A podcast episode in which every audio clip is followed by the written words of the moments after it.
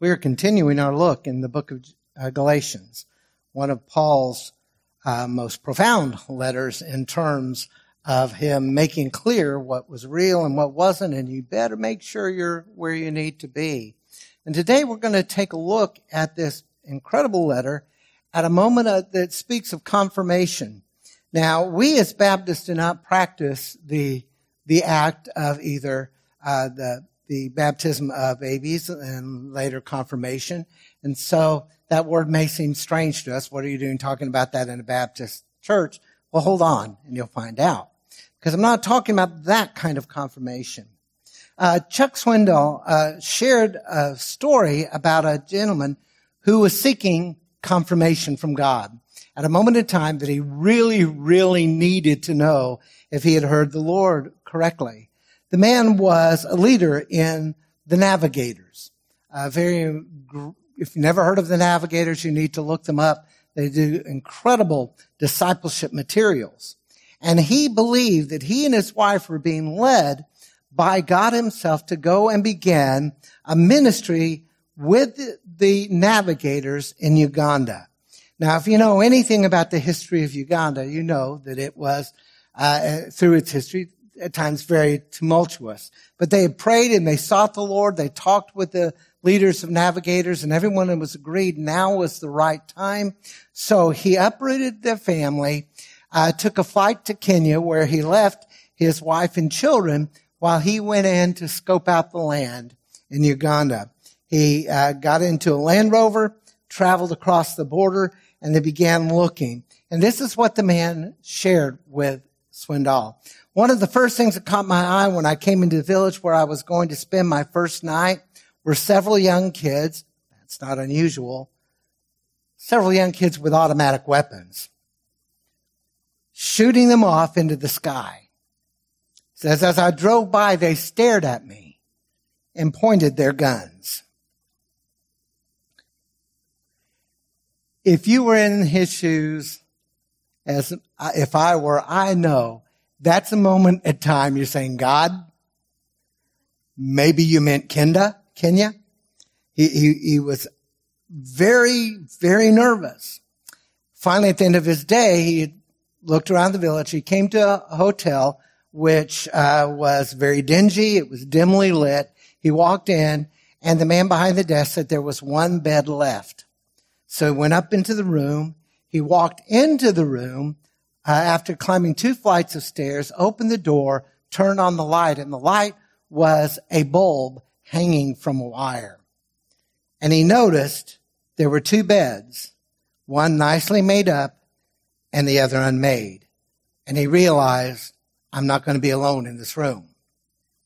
And again, he's beginning to have some quakes. And so he does what he knows to do. He needed the encouragement of God, so he got down on his knees and he began praying fervently, asking God, uh, I, am con- I'm afraid. I'm in a country I don't know, in a culture that's totally unfamiliar. I have no idea who's sleeping in this room with me. Please, Lord, let me know that you are in this move, that we are doing what you want us to do. He was seeking confirmation from God. Have I made the right choice for myself and my family? And just as he got through praying, the door opened. And he looked, and then staring in the doorway was a six foot five inch African gentleman frowning at him. And he spoke in beautiful English. What are you doing in my room? I knelt there for a moment and then I muttered, uh, they gave me this bed, but I'm only here for one night. What are you doing in my country? Well, I'm with a Christian organization that's known as the Navigators. And all of a sudden, the man says, the Navigators! He ran into the room, put a bear hug on the guy, lifted him up off the ground and started dancing around the room. And he said, praise God. Praise God. I have been praying for two years that God would send someone to me from this organization. And he pulled out, and some of you have seen their packs, a scripture memory verse pack. he pointed at the very bottom of the card where it said the navigators, Colorado Springs, Colorado. And he said, are you from Colorado Springs, Colorado? And he said, I was, but I'm coming to Uganda to begin a work for the navigators in this country. That Ugandan eventually became a board member of the New Navigators Ministry that took off amazingly.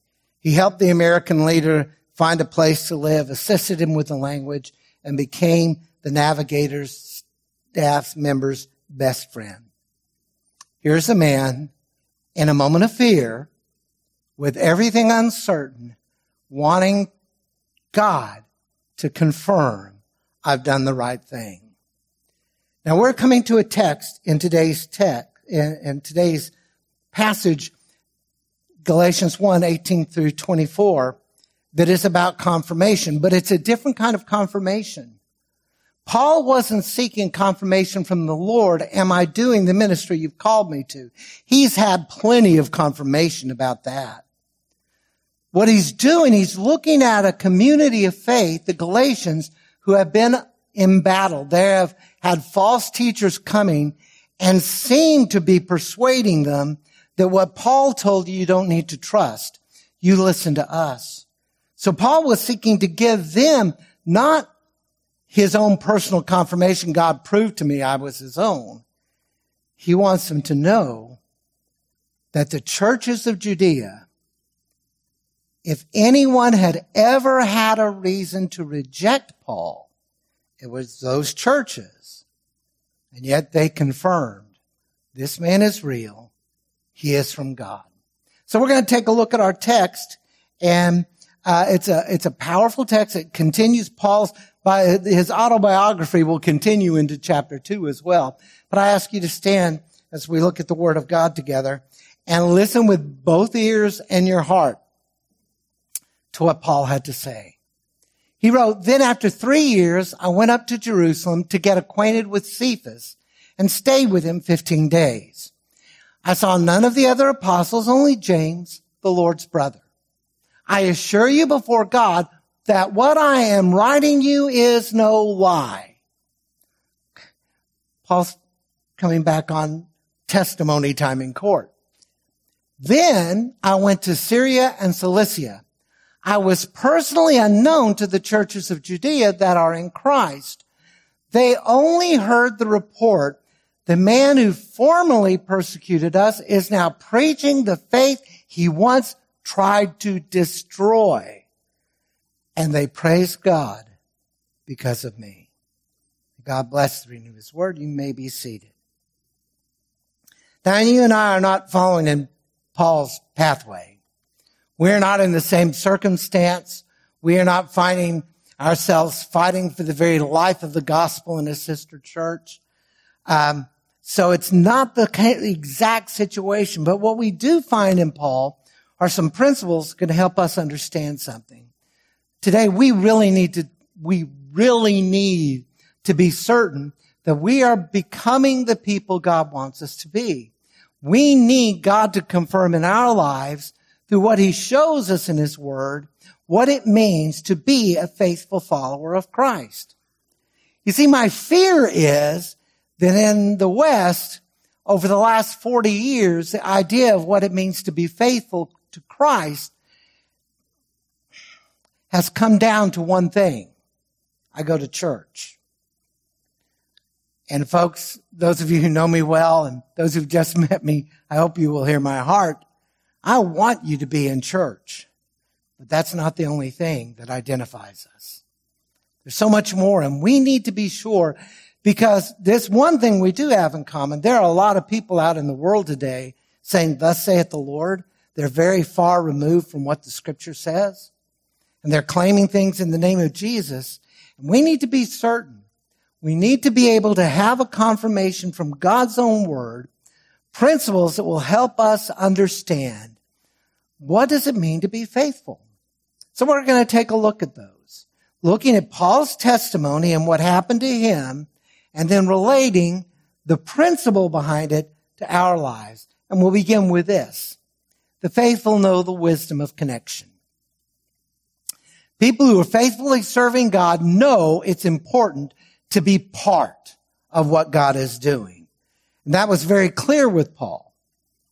When he get, when, what we looked at last week, he got saved and instead of going to Jerusalem to confer with the, the, the apostles and to learn from them the gospel, he went into Arabia. And then we're told three years later, now that means probably uh, three years after his conversion, and keep in mind, Paul was a Jewish gentleman in the first century. And so it could mean he was in Arabia two years and three months because they had the tendency to round things up. But for three years, he's been with Jesus. And then he says, finally, Paul eventually went to Jerusalem to become acquainted with other leaders. After three years, I finally made my way to Jerusalem. And he said, first to get acquainted with Cephas. Now, many of you will know that's the Aramaic name for the one we call Peter. And it is, they both mean basically the same thing, rock. For Paul, he regularly refers to Peter as Cephas. Frequently, perhaps, because he's having to deal with the Judaizers who are trying to undo what he's doing. So he refers to the name Cephas that the folks of Judea would know him by. And he came to meet them. Now this isn't a contradiction. He didn't say, I didn't meet and I didn't go to the apostles in Jerusalem. Now he is. It's absolutely certain. Paul said, I got the gospel from Jesus Christ. He is not going to the, to Jerusalem to sit under a Peter so he can learn what the gospel is. He's not going to Jerusalem to see Cephas so he can get uh, a crash course in what it's going to mean to be a missionary. He's not going for discipleship training. He's going to meet him to become acquainted with. Now, most of us will get what that means, don't we? I want to get to know you. I want to know something about you. And it, it was wise for him to do so. And he's come and we're told he stayed two weeks with Peter. Now that's one of those moments in the Bible you just kind of wish you could have been a fly on the wall. Wouldn't it have been amazing to listen to what these two men had to say to each other? And while Paul in Corinthians says, I, I don't want to know about Jesus, anything after the flesh, he's not saying I didn't want to know about the life of Jesus. He's saying, I don't want to approach this from a worldly standard. I want to know the truth as God has revealed it. And so it's most likely Paul did learn some things from Peter. For instance, in 1 Corinthians 15, Paul makes a statement that after Jesus rose, he came and visited Cephas personally. Can't you imagine that Cephas told him that story? And then he tells a little bit later in 15 that later Jesus appeared to 500 brothers up in Galilee and, uh, and showed himself. Again, Cephas is probably the one who gave him the information. Scholarship has long understood that Peter was Mark's source of most of his information about the life of, and they spoke and they talked and they became acquainted and then he says, I didn't see any of the other apostles except James, the brother of our Lord, the brother of Jesus. Now the word of God again lets us know that Christ appeared to his brother, his family, and at that time James became a follower of Christ. And later in the book of Galatians, Paul identifies Cephas, this gentleman uh, that is known as James, and then the apostle John as being pillars of the church. He came to get them know them. Why? Because there was a principle that you can follow in Paul's life, his entire ministry. Paul is all about seeing people saved, but he's also all about seeing people grounded and brought together. So Paul was seeking connections with a brother in Christ. And it's important that we understand what he was doing. There was wisdom there. And in the short time that he spent with this man Cephas, his heart was open. And nothing happened that disqualifies what Paul said, I got the gospel from Jesus. through no intermediator.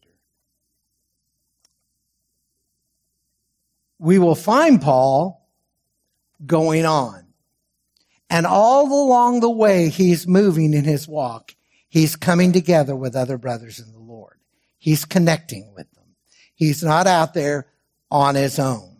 I have said it many times in the 40 plus years of ministry that God does not call the Lone Ranger.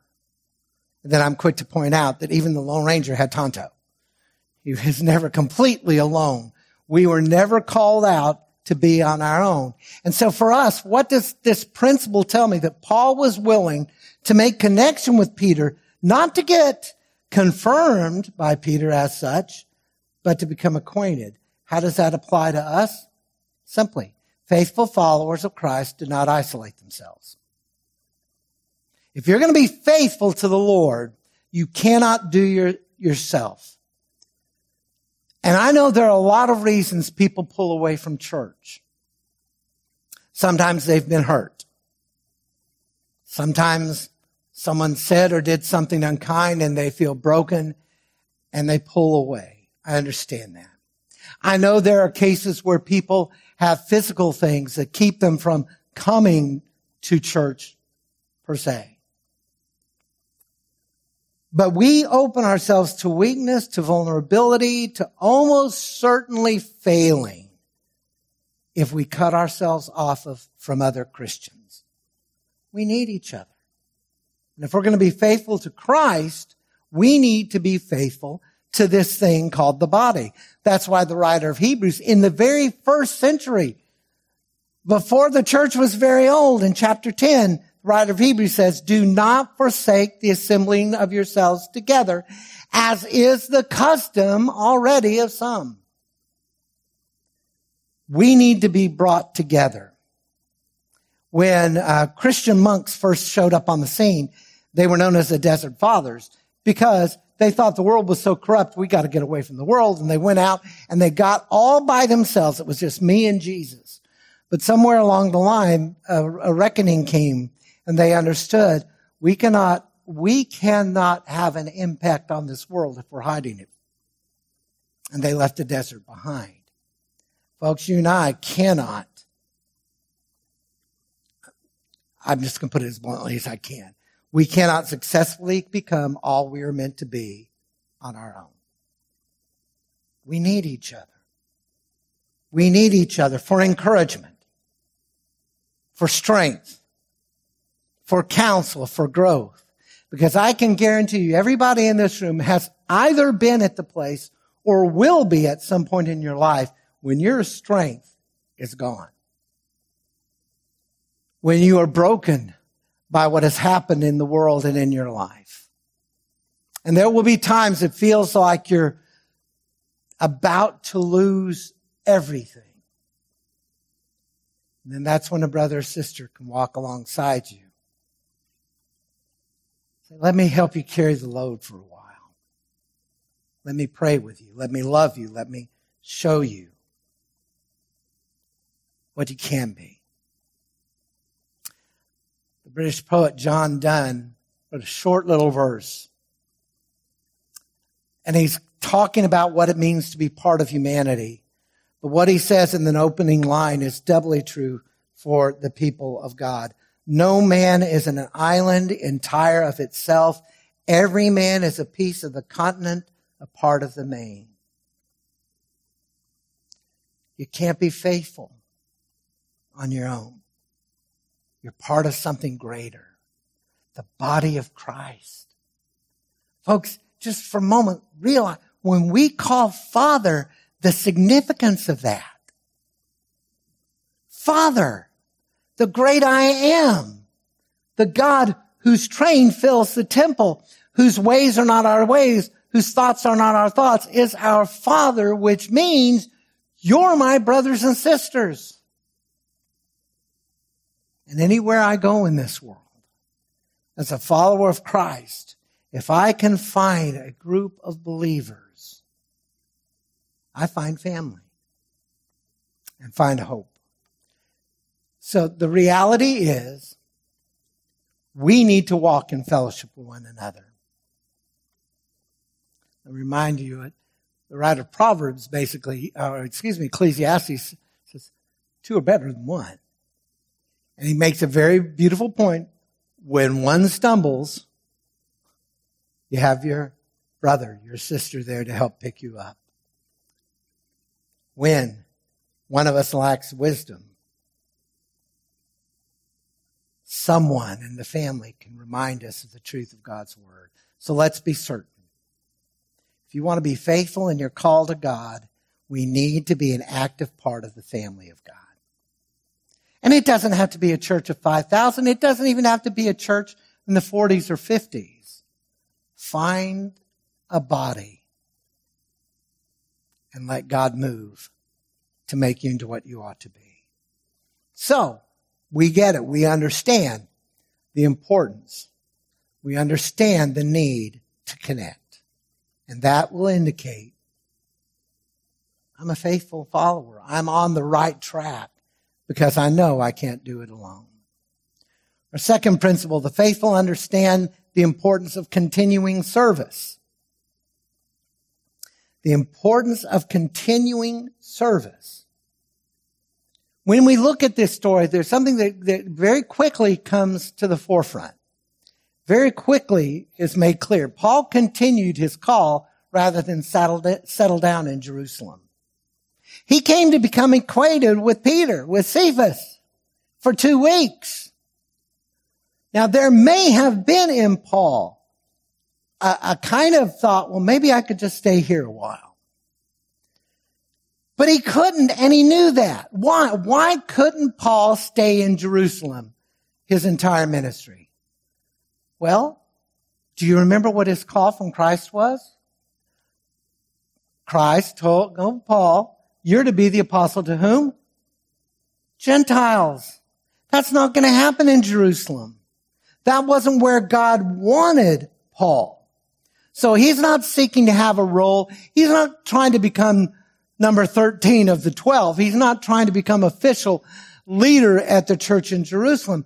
He knows his work wouldn't be there. So after his time in Jerusalem, that two weeks, we're told, I went up to Syria and to Cilicia. Now Syria will become important to Paul because that's where Antioch is. And Paul met a very great guy that helped him a lot and they met up in Antioch again and began a journey together. The guy's name was Barnabas. And they started out the first mission team.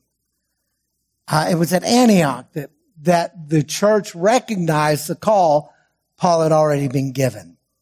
And God used the church at Antioch to say it's time to launch out on the work. Cilicia is where Paul grew up in the city of Tarsus. And at the time of this writing, Cilicia and Syria were basically one kind of region in Rome. He went and he began preaching and he began teaching. How do we know that? Because he is connected with the church at Antioch and they see and they hear and they watch him. He had a job to do given to him by the risen Christ and he was willing to go wherever the Lord wanted him to go. I've had friends in the past who said, God is calling me to preach.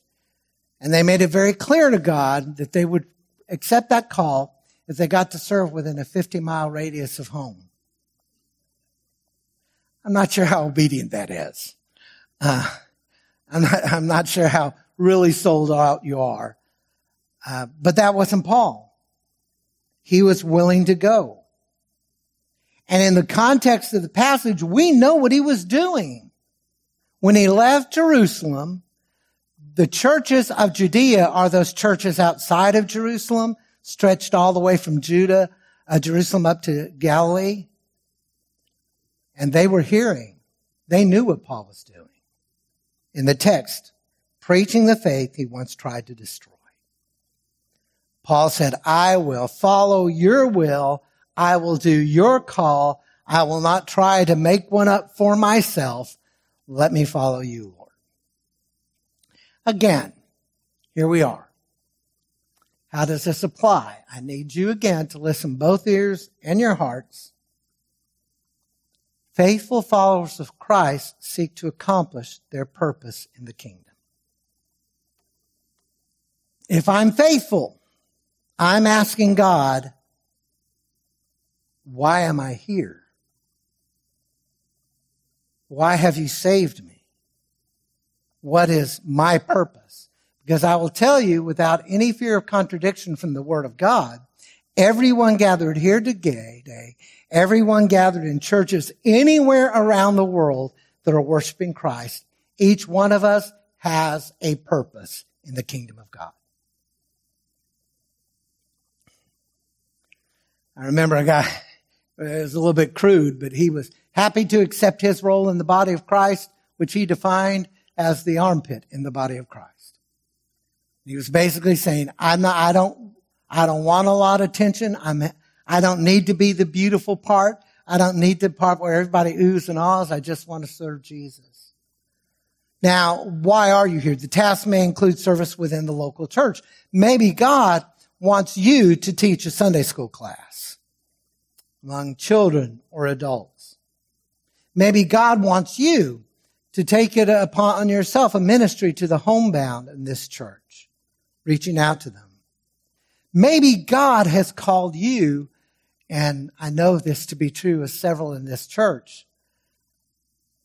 He's given you a gift of empathy, and you have the ability to reach out in acts of kindness and love to people who are hurting. And you're here to be that strength that people need. Your task may be focused on ministry outside of the local church. Maybe God has been speaking to your life through the lives of some of these folks who are grading papers for the jail ministry, and God is calling you to maybe go teach at the jail. Maybe He's put a burden on your heart for the community in which you live so much. You say, God, I want you to open up doors where I can tell my neighbors about Jesus Christ. Maybe you've been given a very specific calling to go and volunteer at the Women's Resource Center, to speak to an unwed mother whose family may have abandoned her, whose friends may have deserted her in a time of need. And I do know that some of you have a task that God has called you to, serving meals in one of the the soup kitchens across the coast where people need not just food, but they need a smiling face and a heart of love uh, that does not look down on them because of the situation they're in. The point is clear within the Word of God. None of us are called to be spectators. Some of you may, I don't know how many of you watched the Super Bowl game last week. But I've watched games with some of you, and some of you are very clear that you should be the coach because you knew what to do on that play. And you're telling the TV and anybody who's anywhere within earshot. But the reality is, it's highly unlikely anyone here is going to become an NFL coach. I could be wrong. And if I am, I will apologize later in your life. Uh, but I know what it means to sit on the couch and yell, yell and bark commands. It's easy to say what should be done when you're a spectator. Well, Christ has called us not to watch. Christ has called us to do. We are confirmed, we are proven faithful when we choose to act. When we choose to do what God wants us to do gentleman by the name of Miles McPherson wrote a book uh, entitled God in the Mirror. And I, I, I love this encounter. He said, I walked out of my office one morning and a guy I'd never met was just getting off the elevator. He stood about six foot four, at least 250 pounds. He wore cut off jeans and a sweatshirt. His body was all tatted up. So you got that picture in your mind? Kind of a little anti- you know, maybe a little bit intimidating. But he said we walked down the hall together and he told me he was going to his first ministry meeting and he was really nervous. This mountain of a man was nervous. And he said, why are you nervous? Pastor Miles, you always encourage us to do something. So I figured I got to do something. I want to serve the Lord. And Miles said, since our church has over 100 outreach ministers, I asked him, what's the ministry you're, you're joining? Now, just this huge hulk of a man, the men's team ministry, you know, what, uh, I'm ready. And this is what he said, the knitting ministry. And then he said, well, actually, I don't knit, I crochet. Now, here's a guy who looks like he could be an NFL tackle. He's nervous about joining a ministry that makes blankets and hats for hospitalized children. Curious, I asked him where he learned how to crochet. It gets even better. I was in the Hells Angels for 12 years. I learned to crochet in prison. I know it's one thing I can do for the Lord.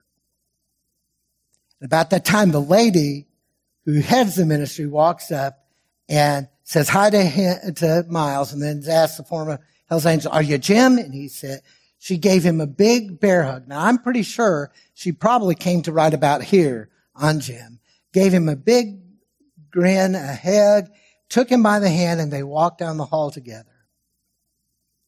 Now there are folks in this congregation who can crochet and knit. But here's a man, can you imagine the ripple effect this huge, intimidating man could have because he had a heart to help little kids in what some would consider the most unmanly of arts. And he was not at all fazed by that. Folks, you have a call. You have a call. And each one of us here, we need to be committed to doing the ministry we've been given. And this means, of course, we've got to discover what that ministry is.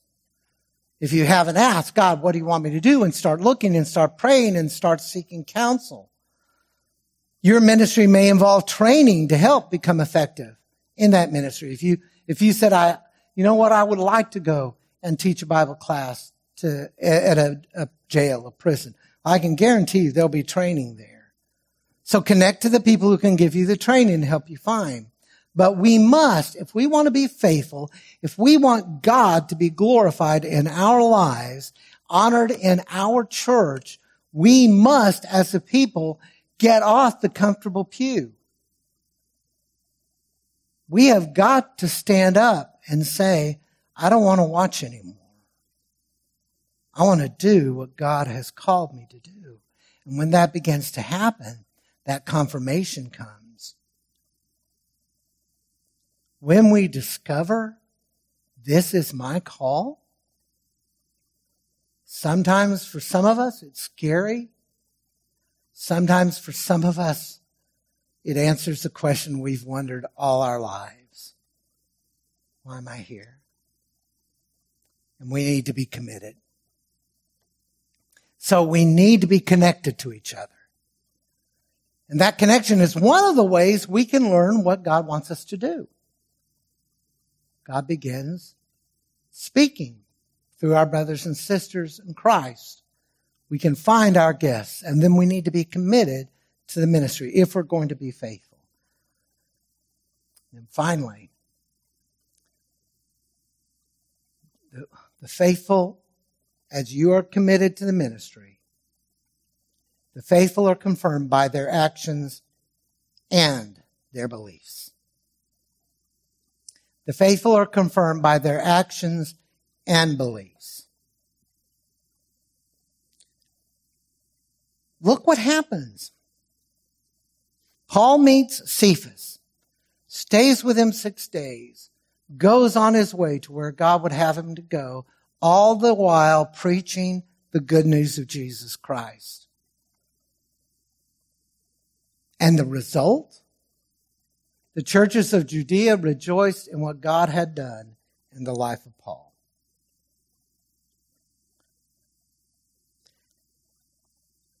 A witness to Christ. All of us are called to be that, aren't we? Great Commission, Acts 1 8, over and over again, we see we are called to share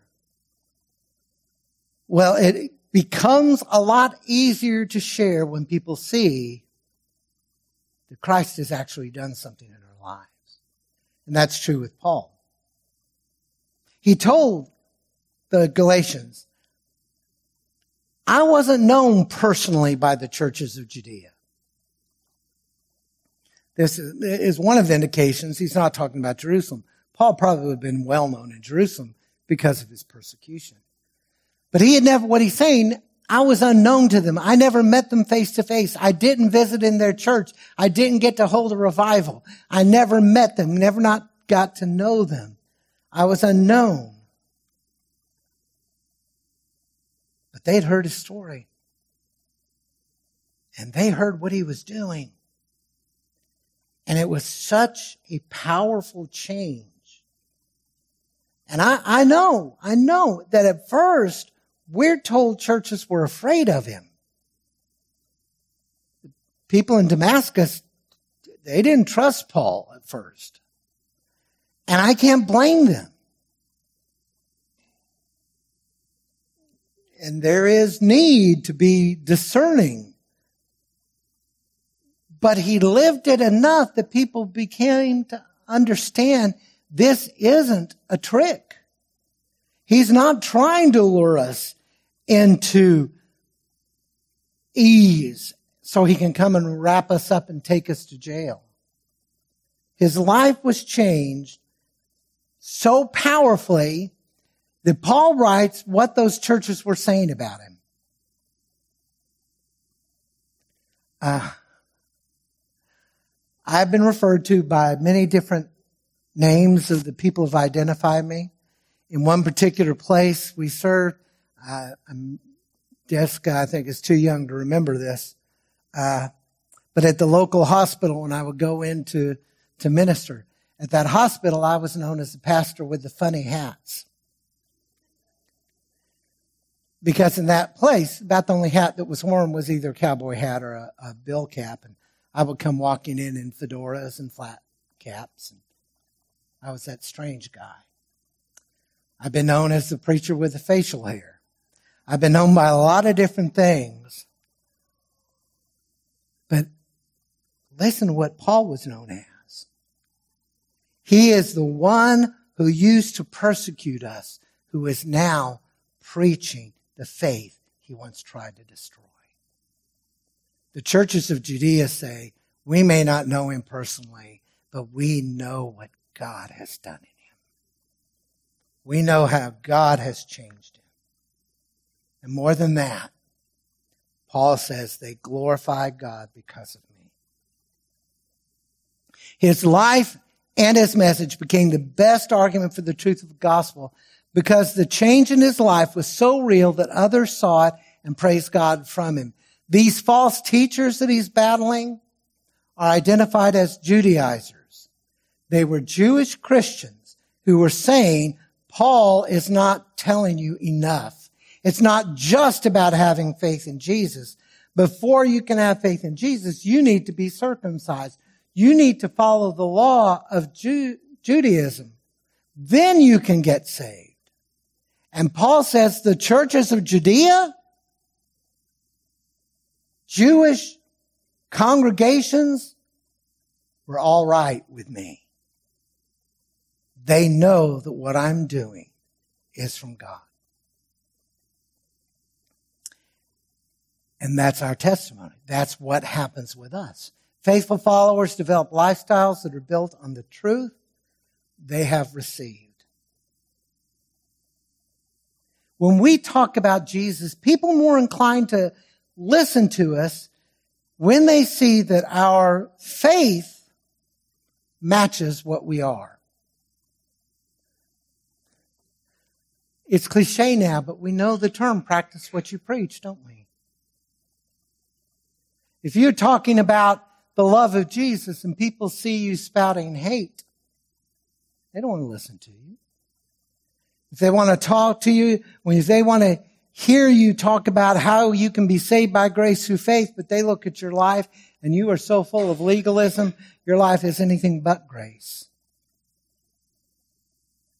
But when what we say we believe and the way we live our lives come together, suddenly there's a difference.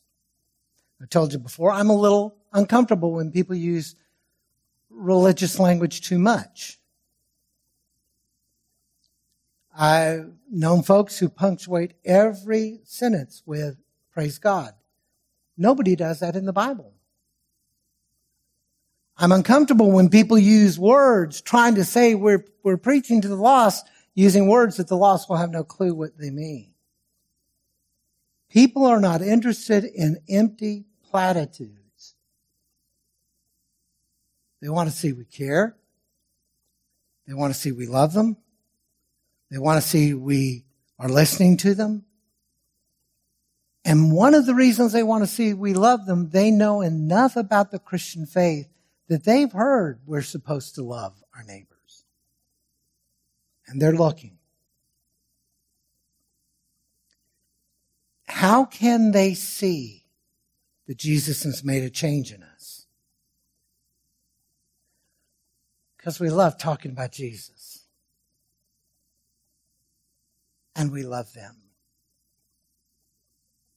And we are seeking to help them. Our lives become a powerful witness. Out of the Sermon on the Mount, Jesus is warning his disciples, don't be like the Pharisees who are very ritualistic and do everything to be seen and puffed up about. Matthew 5:16 he says, "Let your light shine before men that they may see your good deeds and praise your Father in heaven."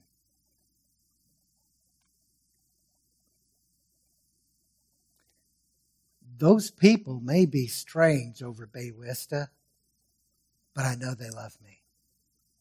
They've shown me. My next door neighbor may talk about Jesus, but as I look at her and I see her live her life, I'm inclined to listen to what she has to say. Again, I'm forgive the cliche, but folks, we need to walk the walk and talk the talk. It's not enough to have a memorized speech that uses all the right religious terms in order to witness. It's not enough to know the correct religious rituals to do if they're nothing more than ritual. We need to be living the life Christ gave us, the abundant life he promised. That can only be done as we yield our lives into his hands consistently. We must speak the truth to a world that stands at odds with God we serve. When that meshes together,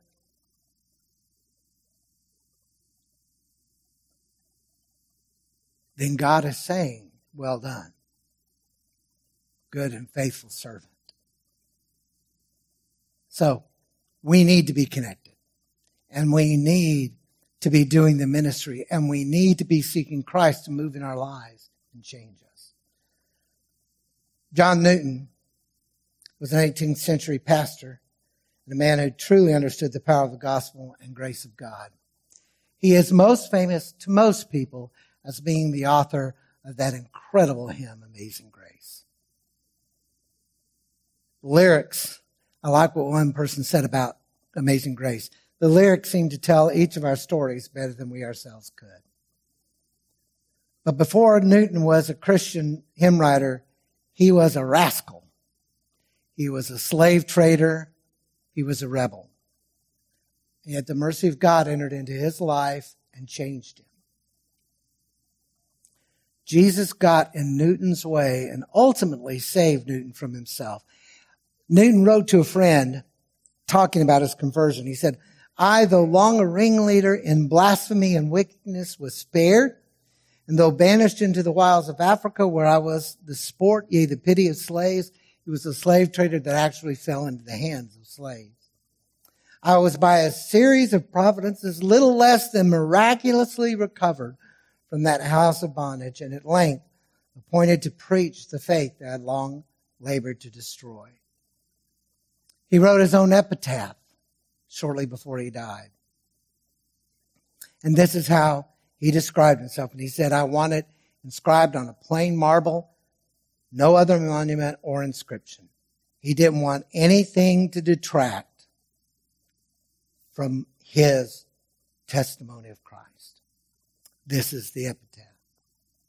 John Newton, clerk, once an infidel and libertine, the servant of slaves in Africa was, by the rich mercy of our Lord and Savior Jesus Christ, reserved, restored, pardoned, and appointed to preach the faith he had long sought to labored to destroy. You look at people like John Newton, you look at people like Charles Colson of Watergate fame, who began a ministry to prisoners that continues to this day. You look at the changes Christ made, and we see what it means to be faithful. Confirmation is found in understanding we are part of the body of Christ and we need to be connected. It, confirmation is found in our doing the work of God, high, uh, finding our purpose and living out. Confirmation is found by our testimony, backed up by the life we live. Paul sought to help the Galatians see that his gospel and he were true. And we need to show the world that Jesus can change us. So today, as you bow your heads, close your eyes. Will you seek to become one who is confirmed in their faith, not by empty words, but by lives that are lived together, by sharing the faith, by living the life? Today, will you yield yourself into the hands of the true and life changing God? Right where you are, no one looking about if you want to say, Danny, I want to be that faithful person. I want to be that person who loves Jesus, and it is clear that I do. I want to be faithful. Would you slip up your hand and let me pray with you?